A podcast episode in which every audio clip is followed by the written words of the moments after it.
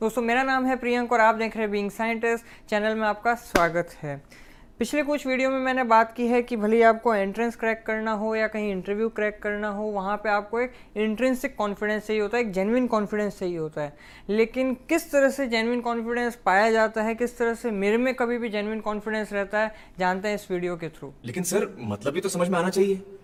ऐसे किताबी डेफिनेशन रट के क्या फ़ायदा? तो मैं आपको ये बता दूँ कि ये जो है उन लोगों के लिए नहीं है जो कि अभी एंट्रेंस की मतलब प्रिपरेशन ही कर रहे हैं। आ, ये उन लोगों के लिए ज़रूर काम में आने वाला है जो कि रेगुलर जैसे अभी बैचलर्स मास्टर्स की कोई प्रिपरेशन कर बैचलर्स मास्टर परस्यू कर रहे हैं किसी यूनिवर्सिटी कॉलेज से।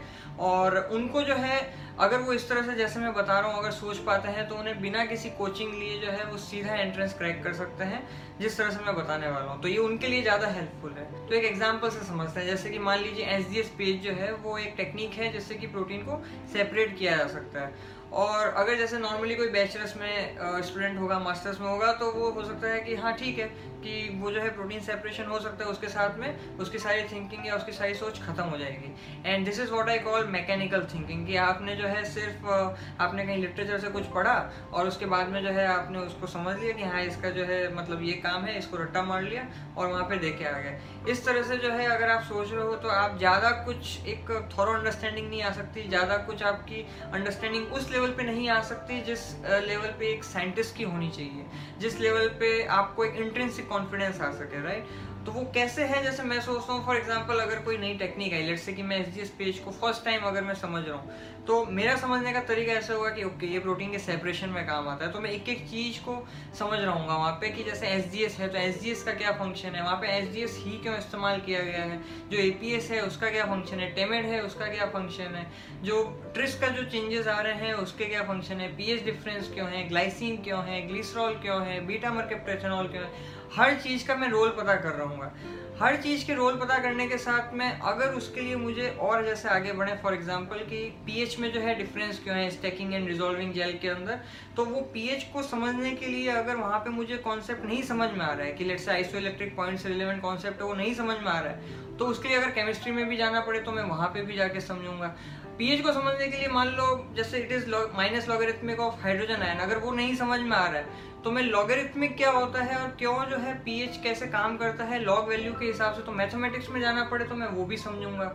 और उसको समझ के इस तरह से एक मैं पूरी कंप्लीट अंडरस्टैंडिंग बनाऊँगा और तब जो है मेरे को एक इमेज क्लियर होगी कि okay fine this is how S D S page really words और अगर आप इस तरह से किसी को समझ रहे हो कि उसमें आप बारीक से बारीक चीज़ को जानते हो कि लेट से एपीएस जो है वो फ्री रेडिकल बनाने का काम करता है। लेकिन अब आपने इसके आगे एक्सप्लोर ही नहीं किया कि फ्री रेडिकल क्या होता है और अगर किसी ने पूछ लिया क्योंकि वो केमिस्ट्री का पार्ट था तो आपने अगर ऐसे कर रखा है कि बायो अलग फिजिक्स अलग केमिस्ट्री अलग मैथ अलग तो ऐसे कभी भी आप होलिस्टिक अंडरस्टैंडिंग नहीं ले सकते।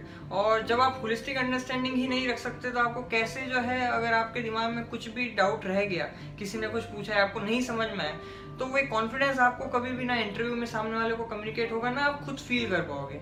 और जब आप एंट्रेंस भी देने जाओगे और जब आपको इस तरह का कुछ सवाल थोड़ा सा घुमा के आएगा तो वहाँ पे हो सकता है कि आप जो है कंफ्यूज हो जाओ क्योंकि आपको उसकी हर बारीकी के बारे में पता नहीं है। तो अगर आप मान लो बैचलर्स में है मास्टर्स में है, या मान लो कुछ लोग जैसे पीएचडी में ही है तो मैं आई स्ट्रांगली अर्ज़ कि आपके पास में काफ़ी टाइम है और अगर आप जो है इस तरह से समझते हो, और मैं बता रहा हूँ, मैं अपने पर्सनल एक्सपीरियंस से बता रहा हूँ कि इसमें बहुत फन है। मतलब इसमें बहुत मज़ा आएगा आपको जब आपको पूरा एकदम फिजिक्स के व्यू पॉइंट से केमिस्ट्री के व्यू पॉइंट बायो के व्यू पॉइंट हर व्यू पॉइंट से आप उसे समझ चुके होंगे। और वैसे भी जो बायो है फिजिक्स है केमिस्ट्री है मैथ्स है, ये हमने डिमार्केशन किया है। इनफैक्ट अगर आप नेचर को समझना चाहते हो तो सारी टाइप की जो साइंस की स्ट्रीम्स हैं, आपको एक साथ समझ में आने का, आपस में एक दूसरे से यू नो इंटरडिसिप्लिनरी आपको समझने का, आपको रिलेट करने का जो है, एक माइंड होना चाहिए। जिससे कि जो है, आप ज़्यादा से ज़्यादा चीज़ों को लार्जर स्केल पे और माइक्रो स्केल पे इक्वली समझ पाओ।